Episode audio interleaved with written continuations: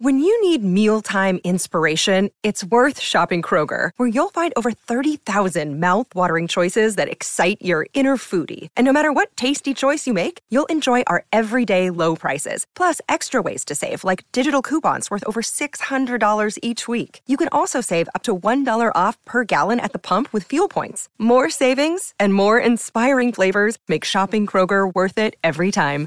Kroger, fresh for everyone. Fuel restrictions apply.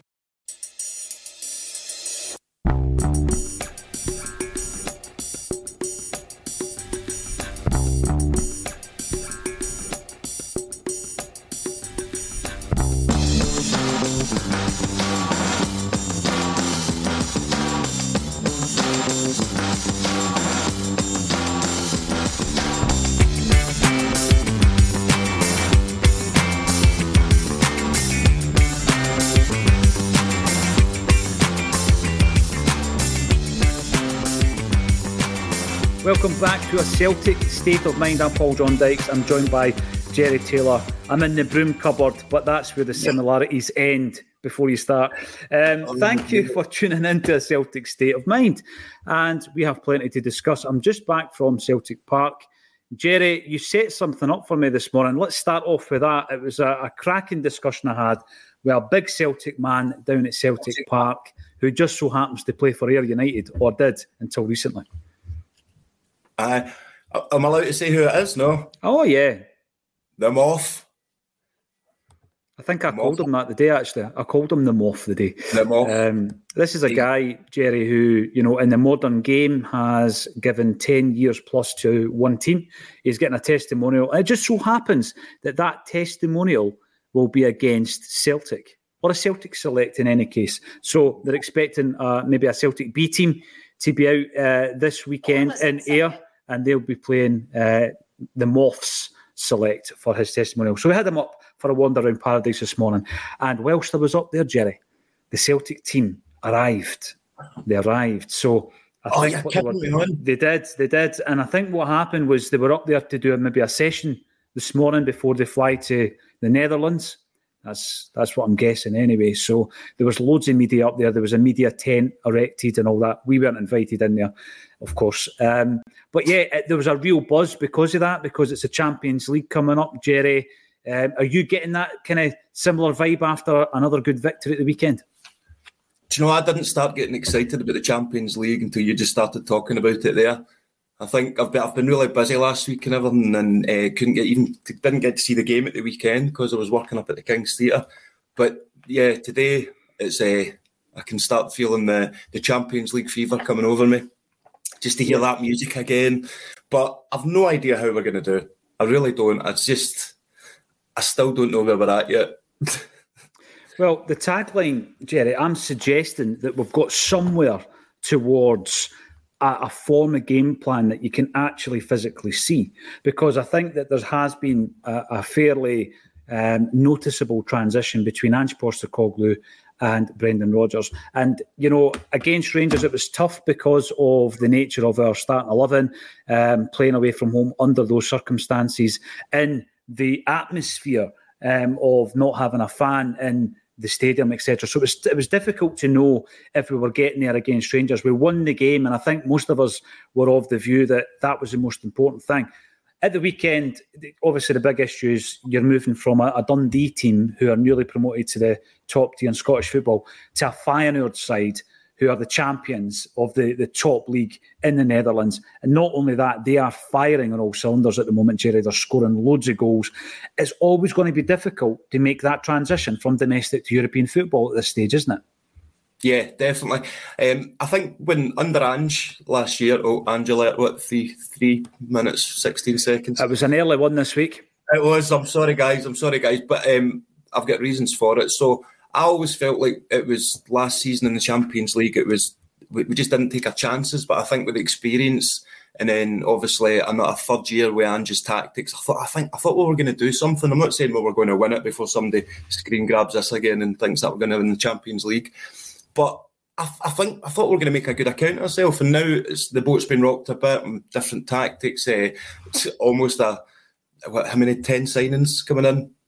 So it's it's almost like reset, but I think sometimes when we get into this, not knowing, sometimes when we get the results, I've, I've, I'm not, I'm not negative. I'm not positive about it. I just don't know. I'm, I'm just here for the ride when it comes to the Champions League. Um, I think we can make a good account of ourselves. I've got a sneaky feeling that we're gonna we're to do well in the group stages. I just do.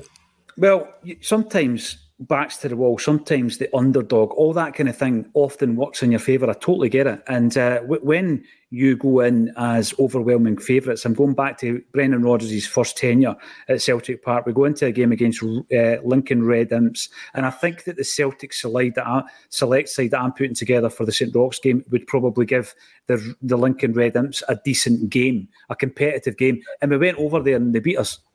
So I, do think there's a mentality around it, and often with Brendan Rodgers, know that we are experts in terms of tapping into the psyche of a of a manager. And you know, when he's written off, he can sometimes come back fighting. He can come back swinging. Um, I mean, I'm looking for some kind of way of Celtic getting a result tomorrow night because it is going to be an extremely tough game. They're a quality, quality side. So what we'll do is we'll have a look and concentrate on the Dundee performance, some of the dilemmas that might be facing Brendan Rodgers going into the game tomorrow night, and then obviously we'll, we'll look at um, whether or not you fancy your chances or what Celtic need to do to try and get a result. So as I say, I went up to Celtic Park this morning. And uh, it's it's always great driving through on a Monday morning, Jerry, to start your week um, and we were met up at the car park by Jim Painter, who I think is a, an ACSOM listener because he had said he had heard about the wee um, the wee boys fight, wee Jamie Tierney's fight, and the fact that we've set up a sell the jerseys initiative.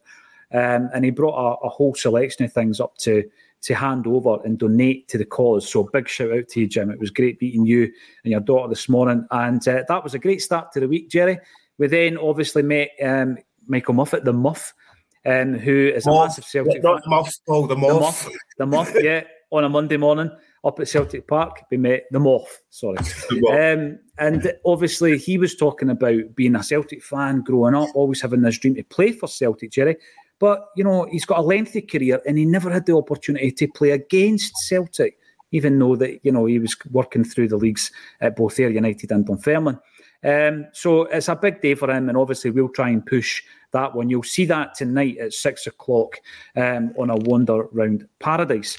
So first things first, I think we'll get this one out the way because it's something that we have mentioned time and time again. Joe Hart.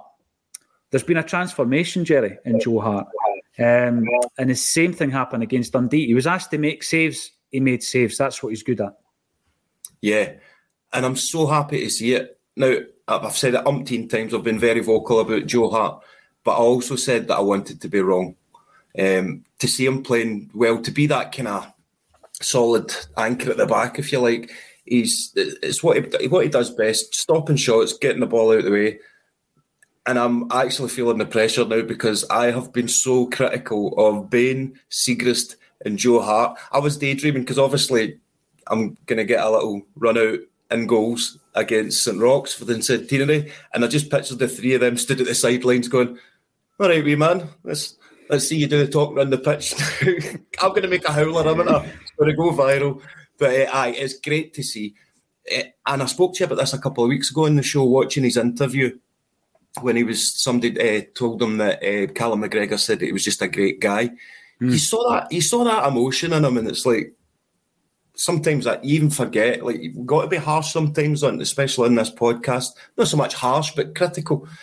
And and you do feel bad at times, but he's a great guy, and and we've got to remember when he came in, we had a goalkeeper that hadn't even made a save all season, pretty much. So uh, it's good to see. And when you're solid at the back like that, that only kind of drips onto the uh, your centre backs and your wing backs. Um, just having a, a, good old head in about it as well. His experience is key, absolutely key, especially getting into the Champions League. I think hopefully he'll just keep doing what he's doing. Well, the experience in that leadership has been key, particularly this season, due to the fact that there have been so many injuries in the central defensive area of the park, and it's chopping and changing partnerships. What you need at the back is someone who is able to just grab that situation by the scruff of the neck and lead from the back. Now, I think the biggest issue was Ange Postecoglou, right, as successful as he was at Celtic, he'll go on and continue to be successful elsewhere. We'll, we'll watch it from afar. He was very stuck in his ways, and his way in terms of the goalkeeper was you are going to perform this particular way, even if you lose the ball, even if you know you your your passes are, are misplaced. And for the first two seasons, we used to say it during the post match bulletins, there was another heart and mouth moment. And, and it was based on the fact that he was spending too much time on the ball, Jerry. Now, people might be rolling their eyes saying, Paul, you say this every week, but every week there's another example of the flip side of that, which is Joe Hart being called into action, having to make a good save, and he did it against Dundee. Now, this isn't me having a dig at Nat Phillips making his debut. He was one of three players making his debut. He wins a header, Jerry, but the, the, the winning header doesn't go to a Celtic player, it goes to a Dundee player it looks at that point if Dundee score, you're thinking, oh dear, it's another Kelly. You know, it's another one of those moments. Um, but but Joe Hart pulls off the save. The second half of the game is completely different as a result of that. You imagine going in one nothing down, completely different. It's a game changing moment, and Joe Hart gives you that, and it gives you that belief. I think going into the Champions League having Scott Bain as my backup, I'm still not 100 percent kind of confident there. Um, all it takes is a pulled muscle, a sending off, and you've got some real issues in relation to your goalkeeper. But at the moment, going into the game tomorrow night with a fit Joe Hart, I think he's going to be absolutely key. And yeah, I'm pretty sure he'll come down to an international uh, weekend of the 15th of October, Jerry, when he's not got much on, just to see if you um, can put your money where your mouth is in terms of your goalkeeping ability against St Rochs. Now, did you see the, the couple of confirmed Celtic players so far? Unreal. Charlie Mulgrew and uh, Joe Miller. Absolutely brilliant. Absolutely brilliant.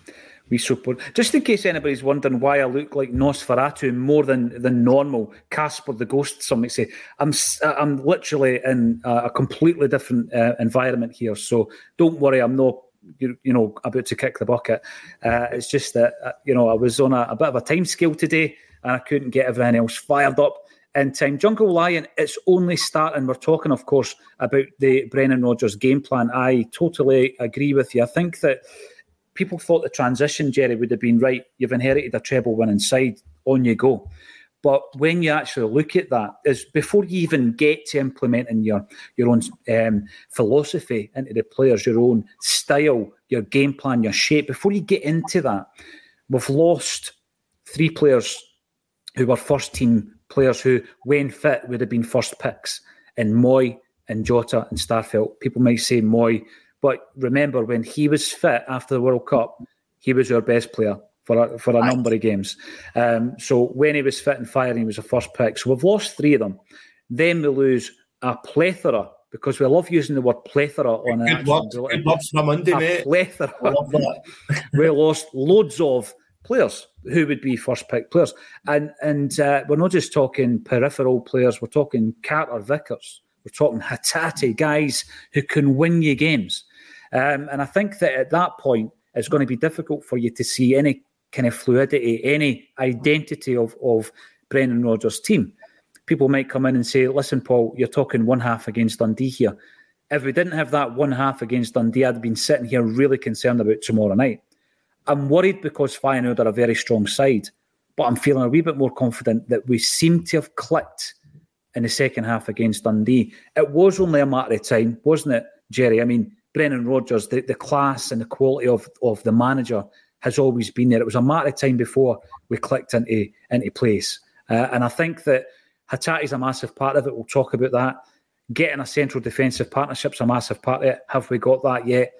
Kyogo being the talisman up top, McGregor being in the engine room in the midfield. All these elements are starting to work. The inverted fullbacks. Taylor had his best game of the season yeah. against Dundee. So, you know, we're going to be talking about all these elements and how important they are. Let's start with the fullbacks then, Jerry. We've already spoken about Joe Hart. Johnston, every day of the week, he's your number two, he's your right back. Taylor, big question marks about him recently, but he started coming back fighting. He's starting to look like the Taylor of old. That's two performances in a row. I would say that he's performed pretty well. Mm-hmm. He, he, needs it. He needs it. There was there was never a doubt. He was he's a he's been a great player for us, but we just didn't think he was coping with the new system. If you like, but from what I hear, like I say, I, I saw the extended highlights of the game um, but just going by what a lot of people have been saying, that Taylor was uh, almost back to his best. And let's hope he kicks on from there because he's been in this position before where we've been doubting him and Yeah, a lot of people calling for him to be transferred, and then all of a sudden he was potentially Player of the Year. So he just this is going to be a tough game this week. I mean, Feyenoord, Feyenoord are scoring for fun. They're a great outfit. It's going to be a great test. And like you say, you can start to see.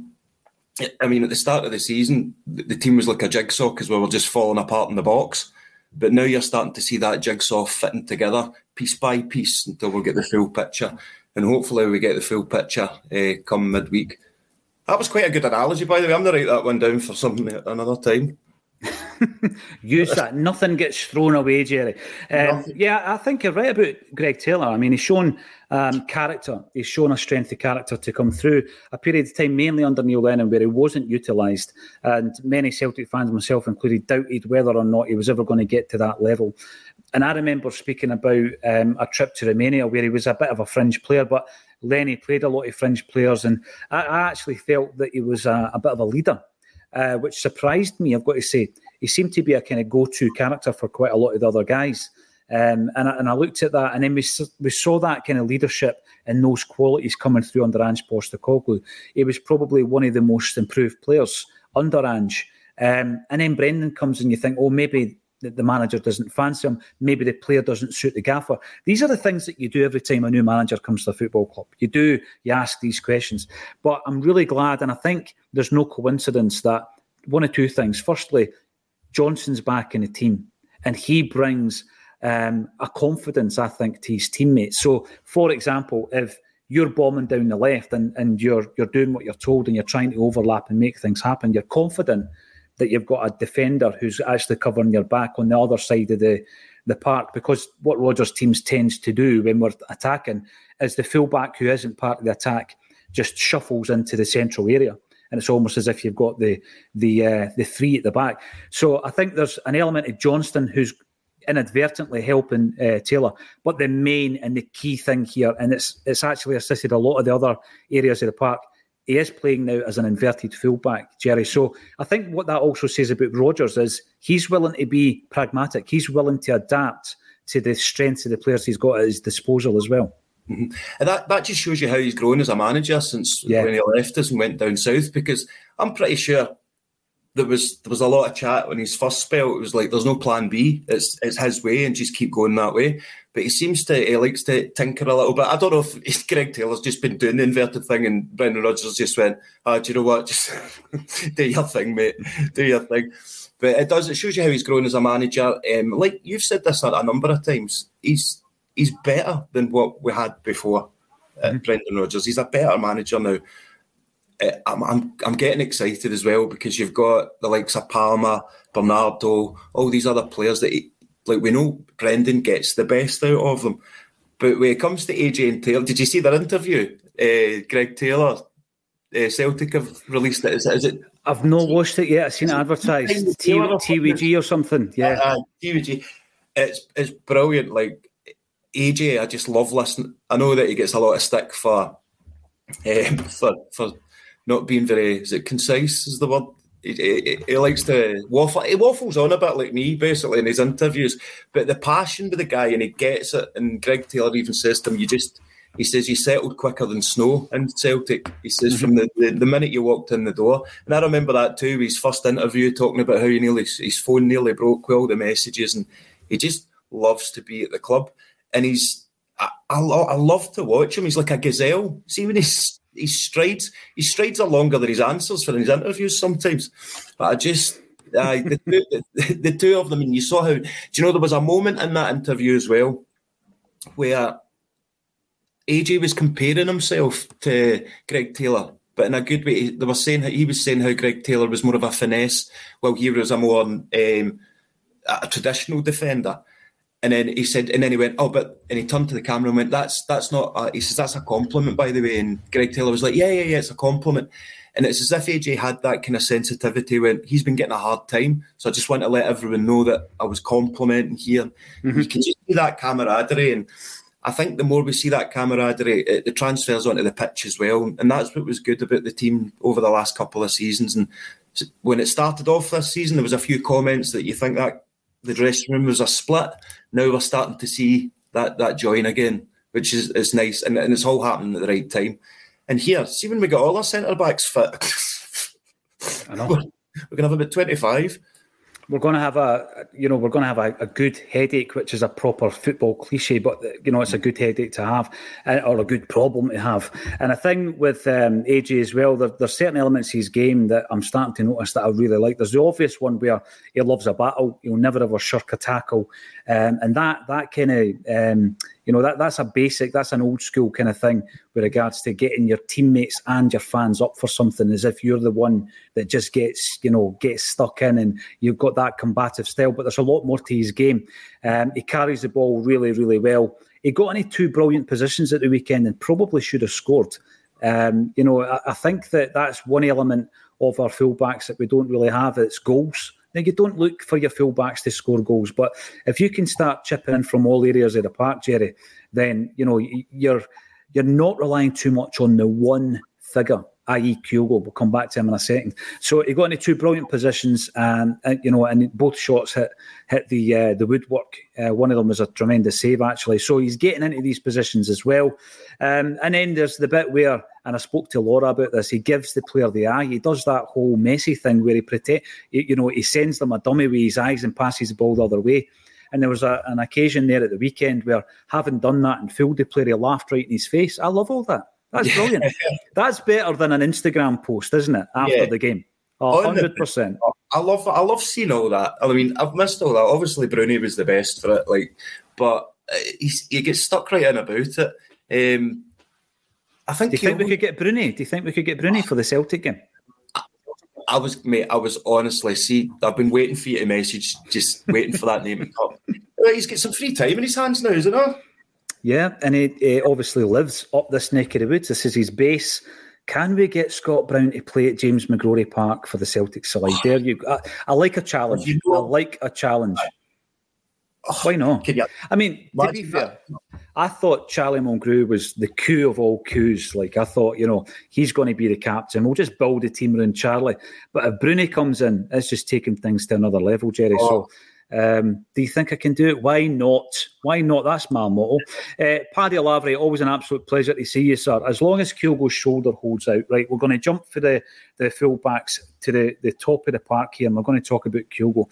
Because there was a moment, there was two minutes of concern at the weekend. It was in the first half, and the wee man who is, he's the talisman, he's the go-to guy that's going to pull a bit of magic out of nowhere and win you a game, get you back in a game. Kyogo injured his shoulder. Now, I didn't see the incident, but um, according to Peter Grant, his arm was pulled by the Dundee defender, and it looked as though it was out, it, it kind of been pulled out of place, out of joint, if you like.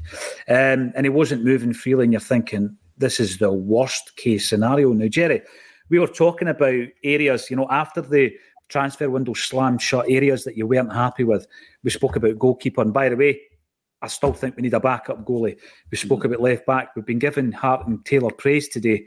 I still think we need a backup left back because Bernabei isn't the answer. Um, Scott Bain isn't the answer. Benji Siegrist isn't the answer. And so Kyogo is injured. He leaves the park for two minutes. And for those 120 seconds, you're just praying that he comes back in. He comes back in and he's he's moving a bit freer, and it looks as though they've popped his his his, uh, his shoulder back in and he, he, eventually goes on and scores a phenomenal goal. But it was a, a, stark reminder, Jerry. If that man's missing, we lose a huge amount of quality up top.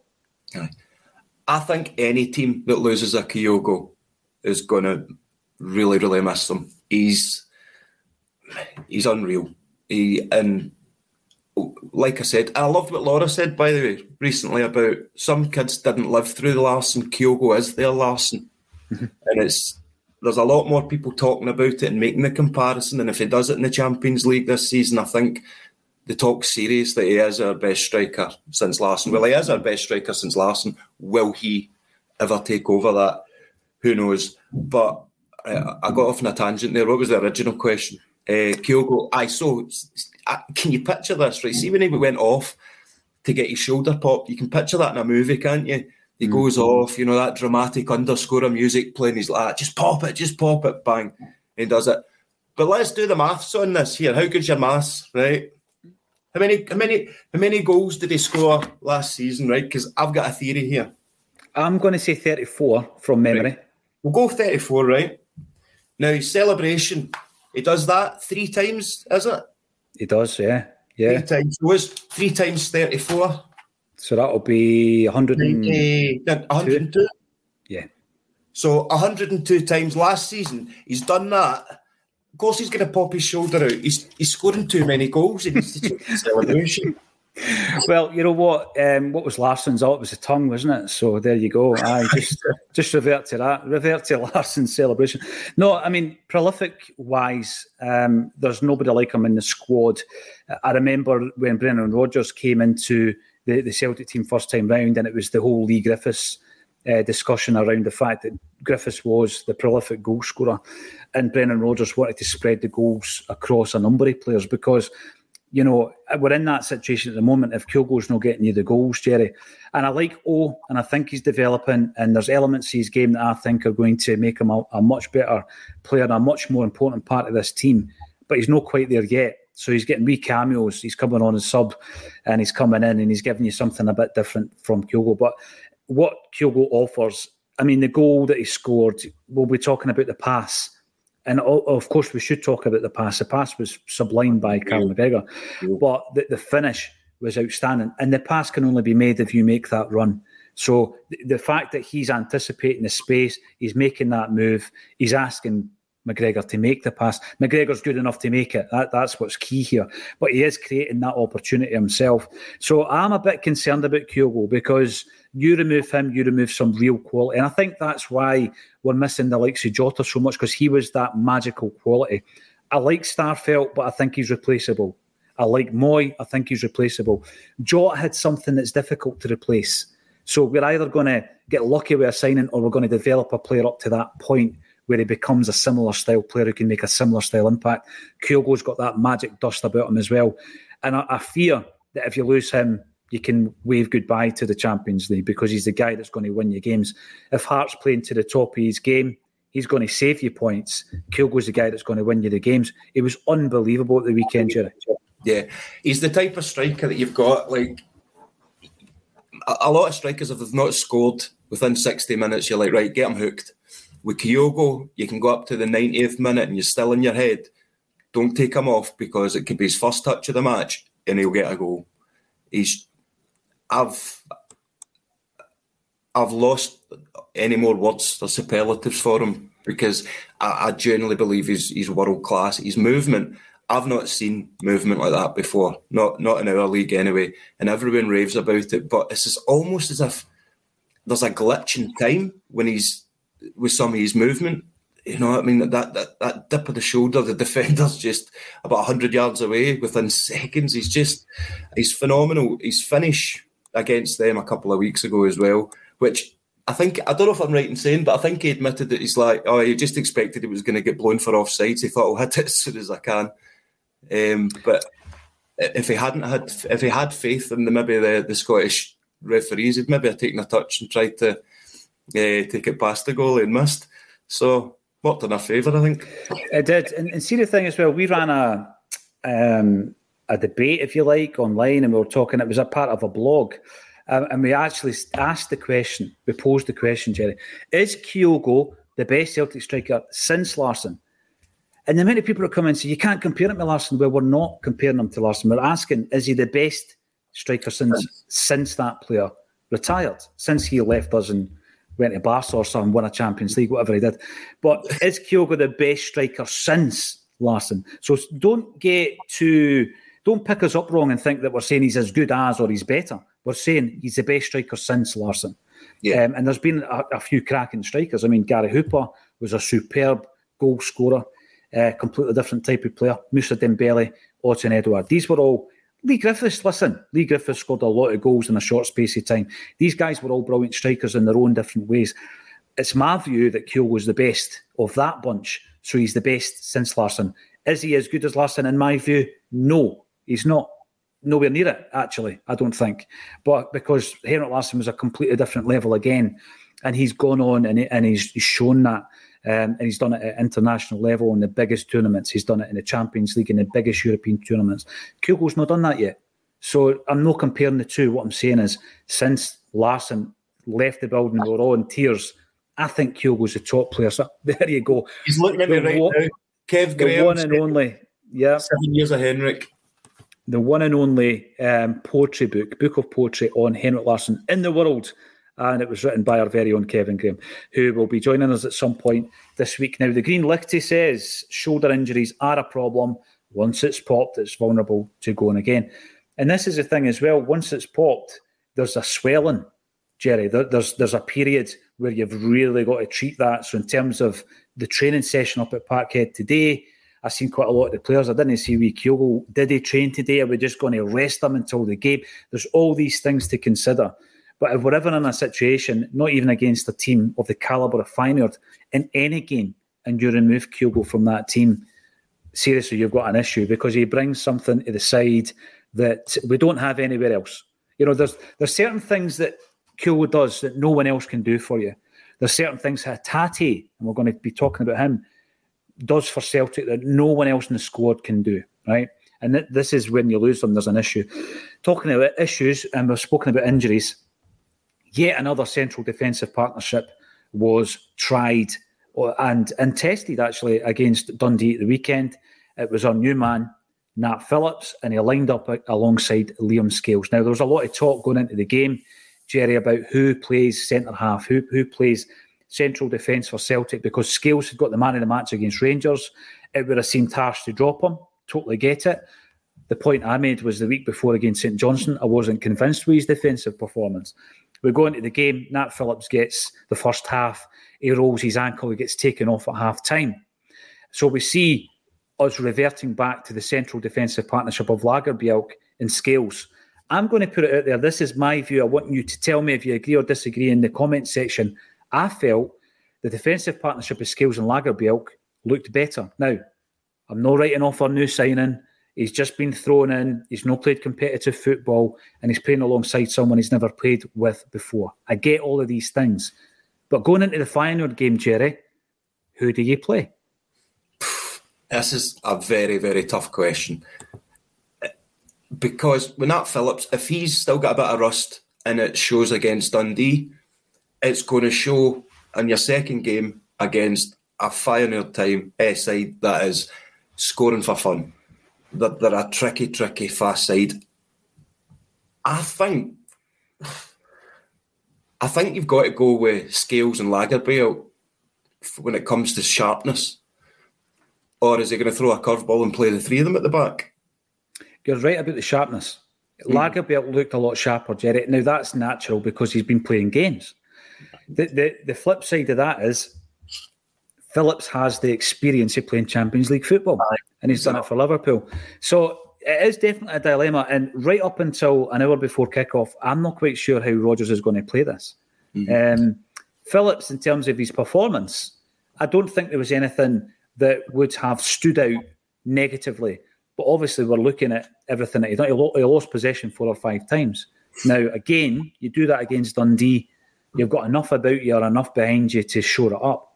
You do, it, you do that against Feyenoord. If you lose the ball five times and a half against Feyenoord, they're going to punish you. So that was a concern. Is he ready? Is he sharp enough? Possibly not. And if that's the case, Lagerbielke starts. And I thought he had a very good second half. Let us know what you think in the comment section. It's a big talking point for tomorrow night's selection. Uh, Feed the Bear, good afternoon, troops. A good afternoon to you as well. Double denim. Yeah, there's a lot of familiar faces coming in. I met Double Denim. I met Double Denim at, uh, at the pavilion. Yeah, came to see my show, and he was wearing double denim. Was he? Love, lovely, lovely guy. Great meeting you, mate. And did he also have the Bumblebee jersey underneath the double denim? Did he have that as well? Inspired. Eh, but, but by a man from Portugal. Thought we looked really solid at the weekend, says Double Denim. Hatate looked good when he came on, and O'Riley is getting better with every game. Phillips looked tidy, but so did Scales. AG Immense feeling positive. Right, I'm glad you're feeling positive. It's a big, big test for us tomorrow. Um, moving into the midfield, then there's been a couple of the players mentioned here. We started with Turnbull. Now, again, there's a sharpness that Hatate needs to get to. He's been injured, Jerry. Um, and Brendan Rodgers has gone into that game. It's all been part of the plan. You bring on Hatate for 30 minutes, you try and get him the sharpness, and then you go into the game tomorrow night. Now, again, the quandary, the, the dilemma for Brendan Rodgers is that the, the man who started, David Turnbull, I don't think he had a particularly good game, personally. But he's the guy that gets you the breakthrough. He wins the penalty, he scores the penalty. So he's contributed and he's contributed positively. But the flip on that for me is that we looked like a completely different side when Hatate came on. Now, I keep hearing that his defensive play is not good enough. Okay, that's fine. Take that one on the chin. However, he's the man that can win you a game with a moment of magic. He can win you the game. Not just that, it seems to be that when he's in the midfield, the midfield performs better. You know, McGregor and O'Riley seem to flow better, the whole fluidity of the team, the tempo of the play seems to improve, Jerry. So, again, another big question. I'll give you my view on it. Who do you play alongside McGregor and O'Riley? I go for Hatate every single day of the week. What's your thoughts? Hatate, no doubt about it. He's, I still think he's one of the most gifted players in our squad. He's, he's, he's outstanding. He, his head was turned. That let's just say it, his head was turned. He thought he was getting his move. It didn't materialise. So he's probably going to sign an extension on his contract and then go either in January or uh, sorry in the summer or the January after that. So hopefully we're going to get another good season out of him. We need to remember he's he's, he's I think he's phenomenal, and I think I have I even went into that mindset of went right he's going, so I'm going to convince myself he's maybe not one of our best midfielders. There's no doubt about it. He's the best midfielder that we've got. He's sensational we just need to start admitting it again. And I think he's going to start because I think that was Brendan Rodgers. He couldn't just put him straight on. Let's see how he does the second half. Get that, uh, get some minutes into his legs. I, I'd be stunned if Hatate doesn't start this week. Stunned. I'd be disappointed. I'd be disappointed. I, and and the reason I'd be disappointed is I just think that, you know, in that first half, Jerry, you're watching Celtic, you're thinking deja vu, St Johnstone. We're going to play for 99 minutes and no score a goal here. There was no cutting edge. And I, I asked at half time, I said to Laura, right, I'm going to use a football cliche, there's no cutting edge. What is that? What What's cutting edge? And then you bring on Hatate and the whole thing steps up a gear. Everything's faster I mean, you hear about oh tempo and all this kind of stuff. Everything happened faster. David Turnbull gets the ball, slows things down. Now he's got an amazing shot on him. He's a creative player, bags his skill, bags his talent. But there's no denying that when he's on the ball, the whole thing slows down.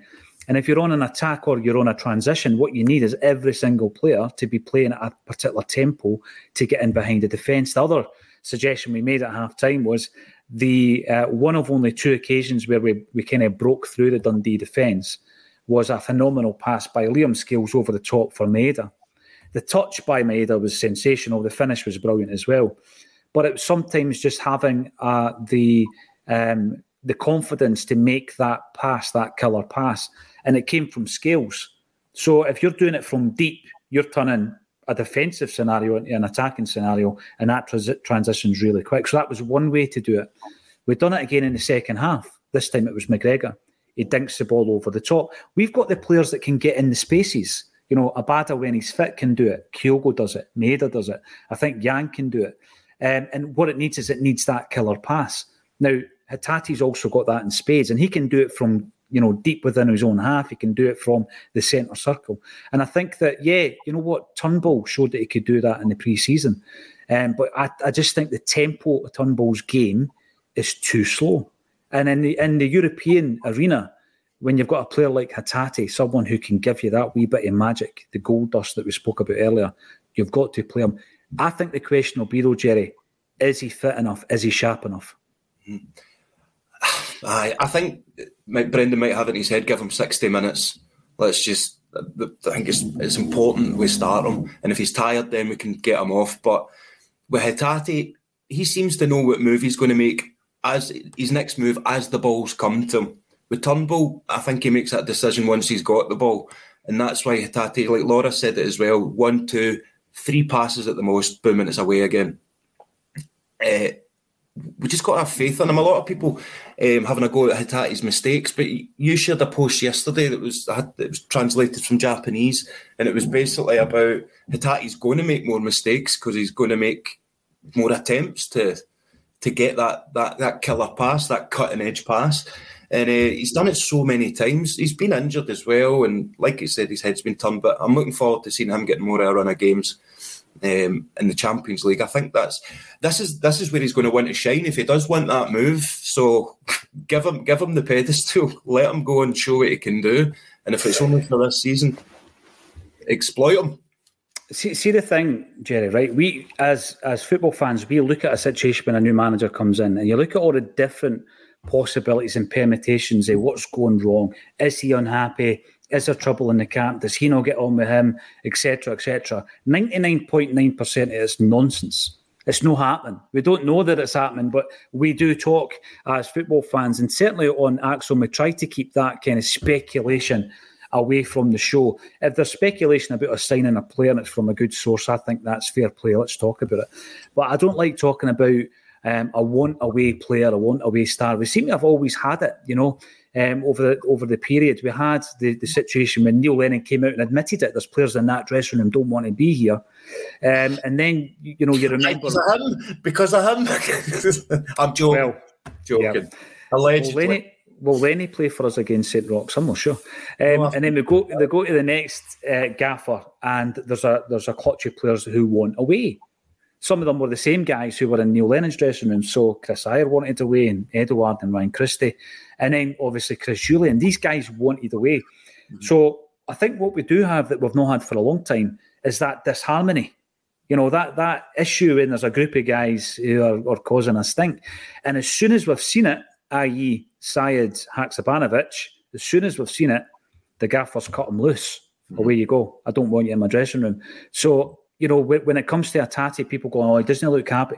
He's never looked happy. Let's be honest. Hatate's never looked like that guy that that constantly shows you his positive emotions. So I don't get too concerned about that. Apparently, we're in discussions to get a new contract signed with Hatate. That's what we do.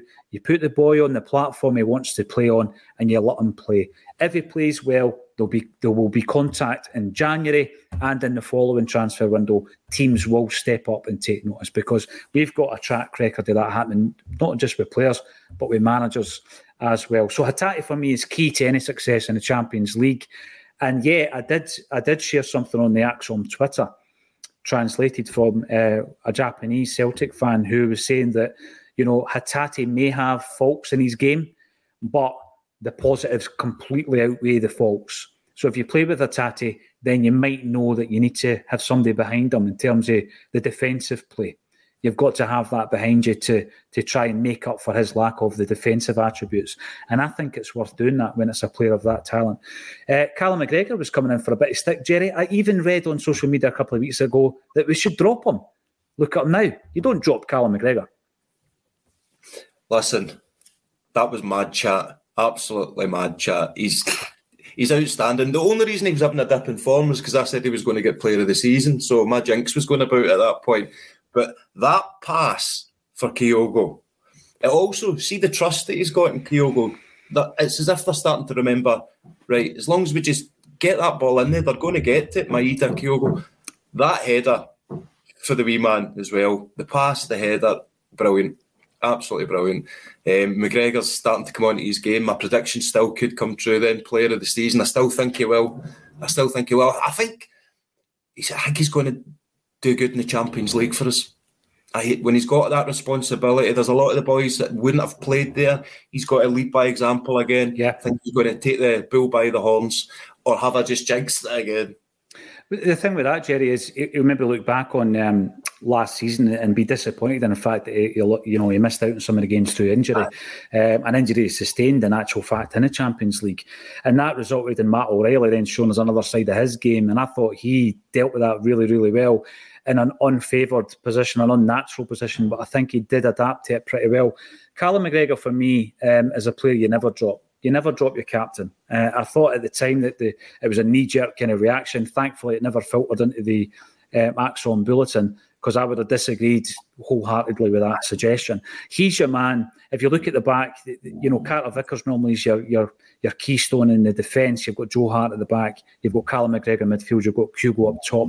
That is your backbone of your team, and everything else you can move. They're all moving parts, right? But that's your backbone. And if they're all firing, then I think you've got a chance. The other player, of course. By the way, talking about that Dink, and it was an amazing pass and a superb finish.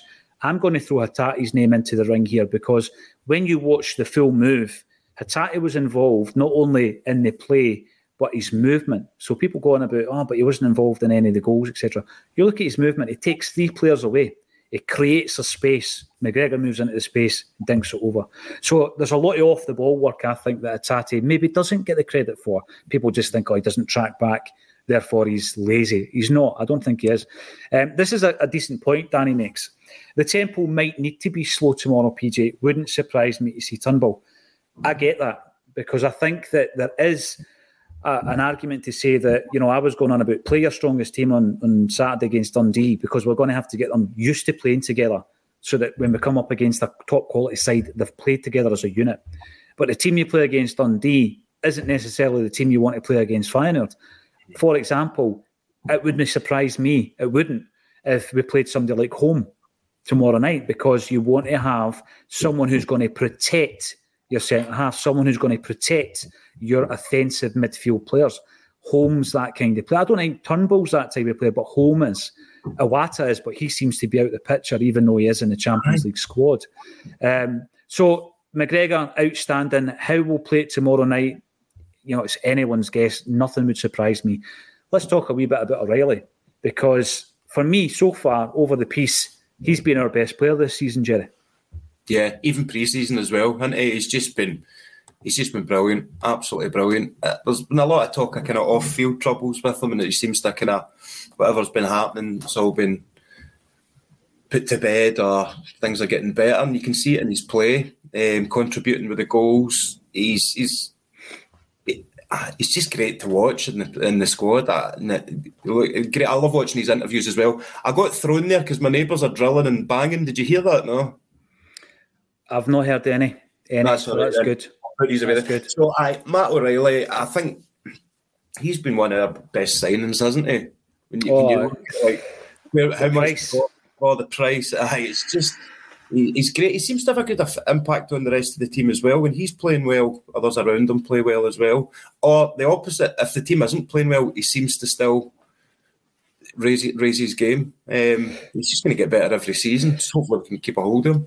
He's going to get better. There's going to be um, incremental improvements in players like Matt O'Riley. I, I, at the beginning of the season, it's great to make predictions because you either egg up, end up with egg in your face or you can sit there and go, I told you so. And at the beginning of the season, uh, last season, I said Hatate was going to be our player of the year. Had he not got that injury um, in, the, in the kind of the, the, final third of the season, I think he probably would have been a player of the year. Um, this season, I said, you know, Rodgers is going to come in and there's going to be three players that he's going to enhance. And it was uh, Matt O'Riley was one of them and it was Abada, and the third player was uh, Hatate. So they're the three, and I don't think we've seen enough from Abada or Hatate yet, but certainly O'Riley this season, you have seen a notable change in his performance. I think he does strike me as being a very popular guy around the team. Um, he spoke about losing a couple of his teammates who he, was tight with, uh, Jota and Starfelt, uh, but I'm pretty sure he'll make a few pals uh, in the dressing room as well. Very kind of intelligent. It looks as though he is, and that isn't a prerequisite for a footballer, of course, but it looks as though he's got his whole career mapped out in front of him. He knows what he wants to achieve. Um, there's been a period where he was out the game completely. You know, after he left uh, Fulham, he was he was lost to the game. He was out for about six months training on his own. Uh, part of that was during the pandemic. There, there was a moment in his career there where he, he must have thought to himself, Jerry, have I made the right decision here? Because he, he decided not to sign a contract with Fulham thinking, right, I need to go somewhere where I'm going to get first team experience. And he didn't get a contract. Teams were hedging their bets, they weren't signing players. He, he, he, lost six months of his football career. Fast forward now, where Celtic have signed a player from the third tier of the English football pyramid. He's now an under 21 international with Denmark. He's playing every single week for Celtic. And the one element of his game that I thought was missing was goals, and he's bringing that to his game. Albeit he should have scored three against St Johnstone, he is bringing that back to his game. And um, the other thing as well, of course, is he's been given a a wee taster of what happens when you perform well at a club like Celtic, because obviously there was interest from two English teams. Apparently, there's interest from the Bundesliga as well 10 million quid, Celtic said no thanks. So that's given them an inkling. If I perform well in Scotland, this is what happens. Imagine what happens if I perform well in the Champions League. I'm going to be watching his performance with interest tomorrow night because I think he is capable of taking it to that next level, Jerry. Oh yeah, definitely. He's you get he's a sensible guy. You kind of get the vibes off him, the kind of almost Stuart Armstrong vibes. Was he him training to be a lawyer or something for when his career finishes? And you, you can picture that Matt O'Riley's got that all mapped out as well. What he's going to do after it. Um, I, I'm excited to see him. It's, it's always harder for players play well in the Champions League because you know they're in the biggest shop window uh, in world football. But also, he's the kind of guy that you you want him to get the best the best uh, move, if you like, or the best uh, best best wage that he can get. You would never grudge that with Matt O'Riley. I think you can see as well, like he's finishing. I wonder if it's like a psychological thing where obviously there's the tough love with Ange, or you've got the the arm round the shoulder with Brendan type approach. And I think that if he knows he misses, he's not going to get in as much trouble. I don't know if that's a plays any factor that he's he's no as fear basically a Brendan Rodgers as he was Ange. It, well, it's about expressing yourself, Jerry. If you have got that fear and your fear comes into your game or any kind of creative industry, any sporting industry, if that fear starts creeping in, you don't perform. There's loads of jobs out there where you don't need to really perform, you just need to get the job done. But in terms of a performance art or a performance um, athletic world, you need to have everything all right up here. And I think there's been a few comments made by Matt where obviously we were digging into that and trying to figure out, oh, did he have a problem with that? Because that's what we do. Um, but what I love over the years is that there has been many brainiacs, like people who played for Celtic and their teammates are like, oh, that guy's always had his head stuck in a book. And I'm, I'm thinking of a few at the moment, actually. Um, and you had, of course, you had Jim Craig in the Lisbon Lions because you know he was he was the, the dux of his school and all that kind of stuff. Um, I think back to Brian McClair coming through the 80s where he was, you know, he was a guy that went to university and he was, and even now when you speak to him, um, very, very Brat witty. Brat back, uh, he flies Pilot. planes, he flies planes. Stuart Armstrong. Why should we be surprised that a footballer has intelligence? You know, it's like almost every now and again you go, wow, this guy's really bright. Aye. It's, it's, they can go hand in hand. I think David Beckham's to blame for that because remember when he was playing, there was all the jokes about how footballers were thick, especially him. So I think it kind of stems for that for me. But because and it's true though, you're like, what you're going to do a real job? See, footballers that don't want to do football after it are going to the coaching. That look at Gravesen. You see what he does. It blows your mind. No, exactly. And by the way, going on about um, people who are like philosophers and all that, what I love is the idea that we have of Eric Cantona, right? Because you just think, oh, he's this guy, he's an artist and all this kind of stuff. You speak to Brian McClair, who was obviously a, a teammate of Eric Cantona's for years and years. He says, it wasn't any of that. He goes, You looked at his paintings, it was like painting by numbers. He says that speech about the seagulls following the trawler, he goes, That was just gibberish. It meant nothing, you know. But he sold himself as being this guy who was partisan and he was creative and all this kind of stuff. Some kind of genius, but actually, he was just a really good footballer.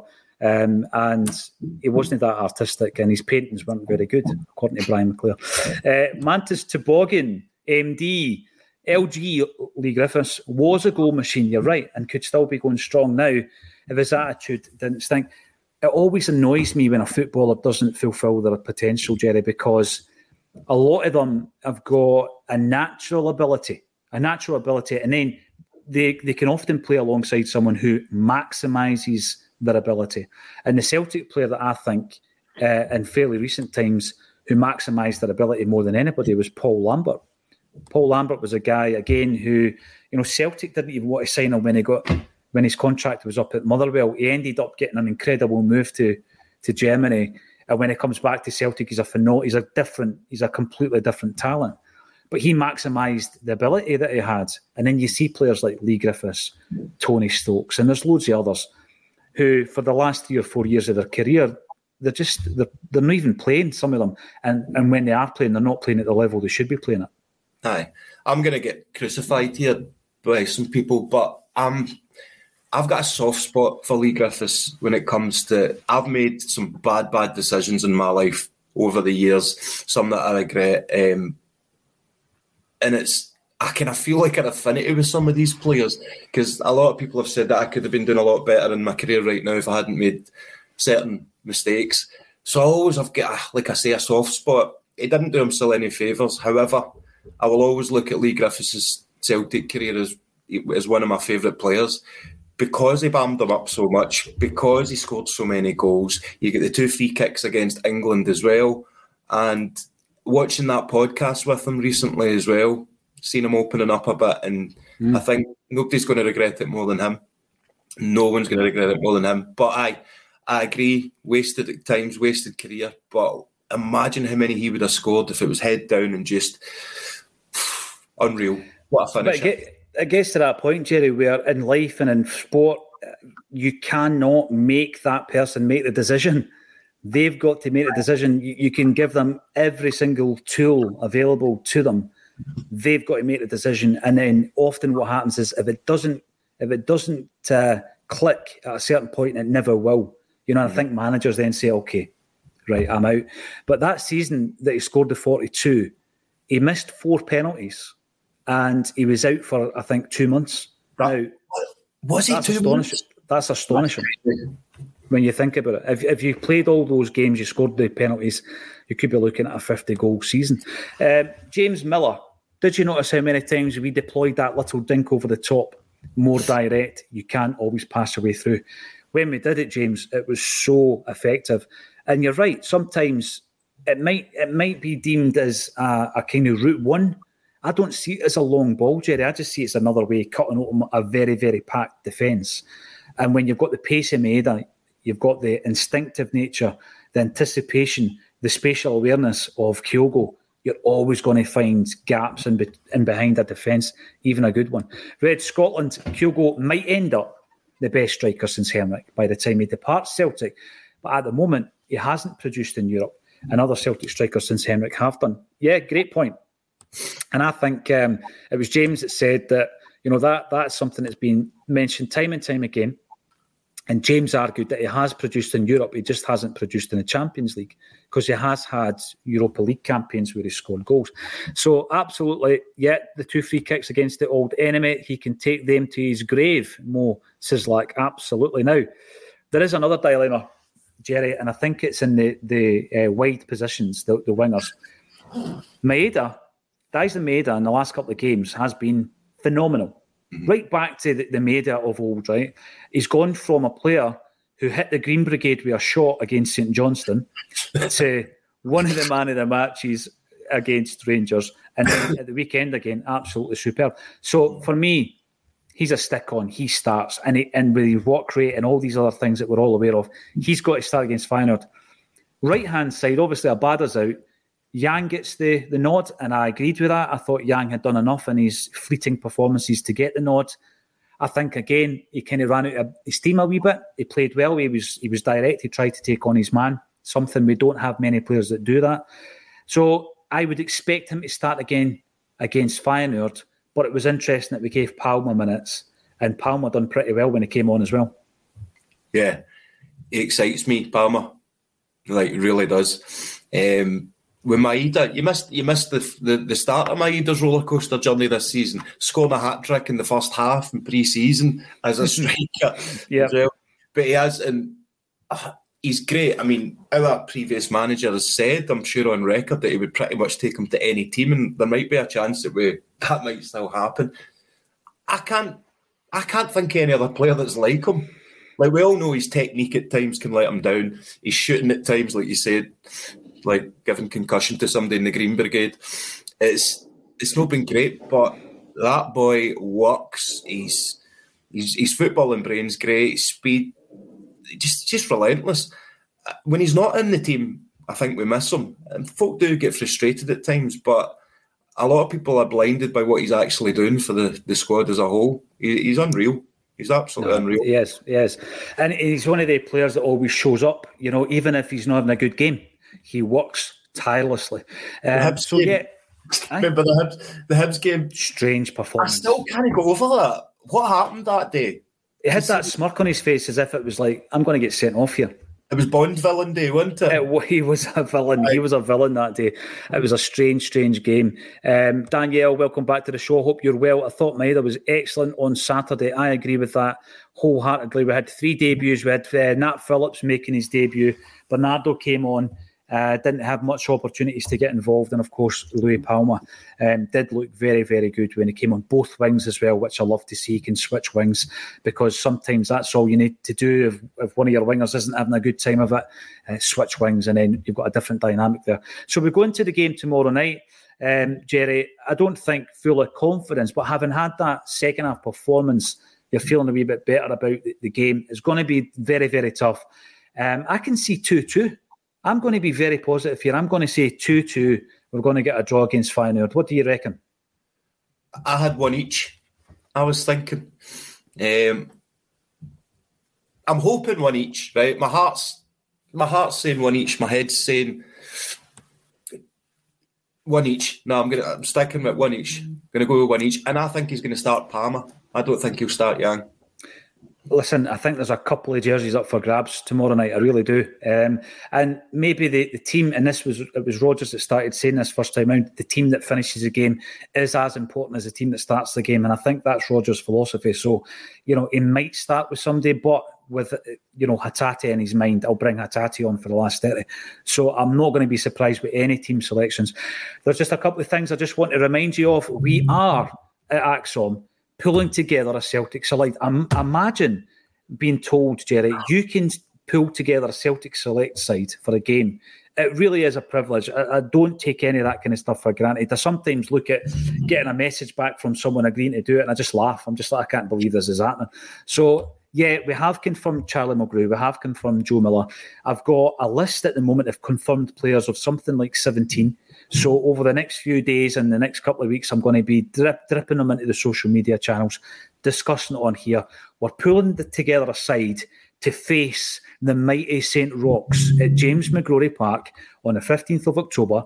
And the stadium at the moment is where you buy the tickets.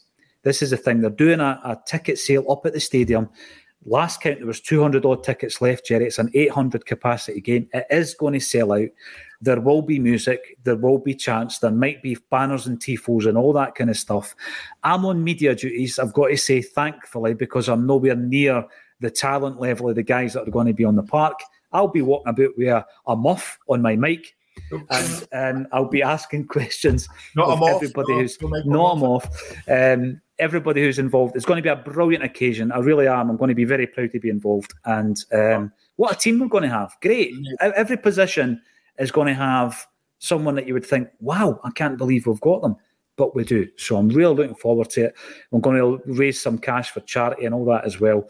Um, and as I said before, I was met up at the park today uh, by Jimmy Painter, and he gave me loads of incredible Celtic items that we are going to use to raise cash for wee Jamie Tierney. If you're interested in getting involved, I've got loads of messages in my inbox. I'm going to get back to everybody. Give us your jerseys, give us your old shirts, your old things that you want to, to contribute to this brilliant initiative, and we'll make as much money as we can for wee Jamie Tierney, four year old boy suffering from um, Duchenne muscular dystrophy. It's a condition I had no knowledge of, but I'm learning about it through wee Jamie's journey. I've got to say, a thousand on a Monday afternoon. Can't ask for more than that. Thanks, everybody. What do you make of it if you're watching back later on? Some of the comments that we've made, let us know in the comments field. I've got to thank every single one of you for getting involved. And thank you to Jerry Taylor for joining me on a Celtic State of Mind.